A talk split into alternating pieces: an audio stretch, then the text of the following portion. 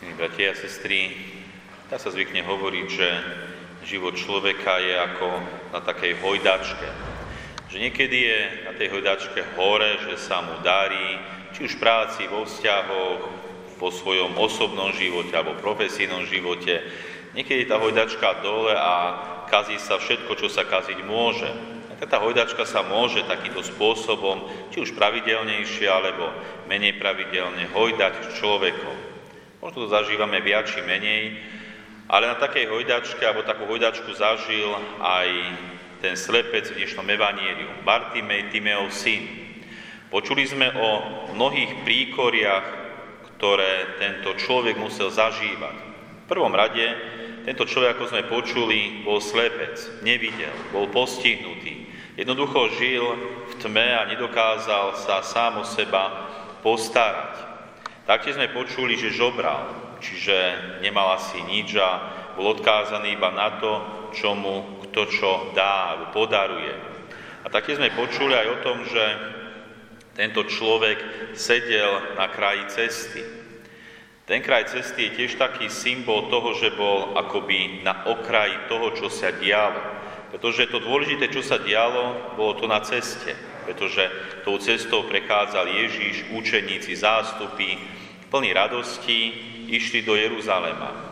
A ten Bartimej, ten bol mimo tohoto diania. A nakoniec sme ešte mohli počuť o tom, ako ho okríkali aj zástupy, keď sám prosil o pomoc. Dalo by sa povedať, na tej hojdačke bol možno úplne dole. Ale vidíme ten veľký zrad, zvrat, ktorý nastal práve v okamihu, keď išiel Ježiš okolo. V prvom rade tento slepec počul Ježiša Krista.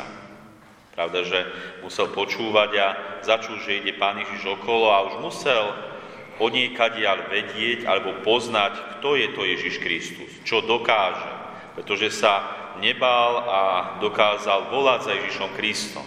A toto je to dôležité, čo nás chce aj tento slepec poučiť. Aby sme sa možno nebáli aj volať za Ježišom Kristom. Nie len v tichosti a v pokore prosiť, čo je tiež pekné a dôležité, ale vidíme, že tento slepec sa nebal volať, kričať. Dokonca kričal, aj keď ho zástupy okríkli, aby močal, predsa ešte väčšmi kričal za Ježišom Kristom. Keby tento človek sedel na kraji cesty, nechal sa odradiť tým zástupom, pán Ježiš by ho možno nezbadal. Možno by prešiel popri ňom, a tento slepec by do konca života žil na tej hojdačke smerom dole, slepý, dalo by sa povedať chudobný, na okraji spoločnosti.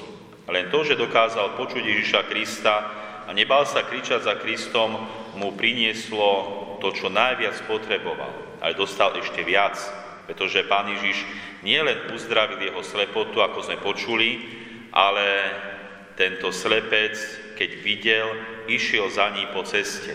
Dostal sa do toho diania, do davu, ktorý smeroval do Jeruzalema s Ježišom Kristom. Toto dokázal Bartimej, keď na jednej strane počúval, na druhej strane nebal sa kričať za Ježišom Kristom. A tak, milí bratia a sestry, aj my sme takými slepcami.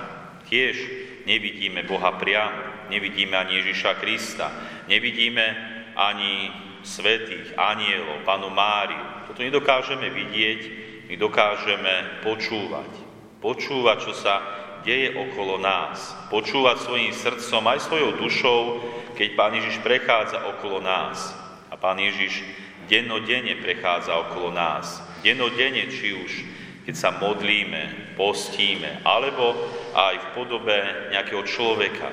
Pán Ježiš neustále chodí okolo nás.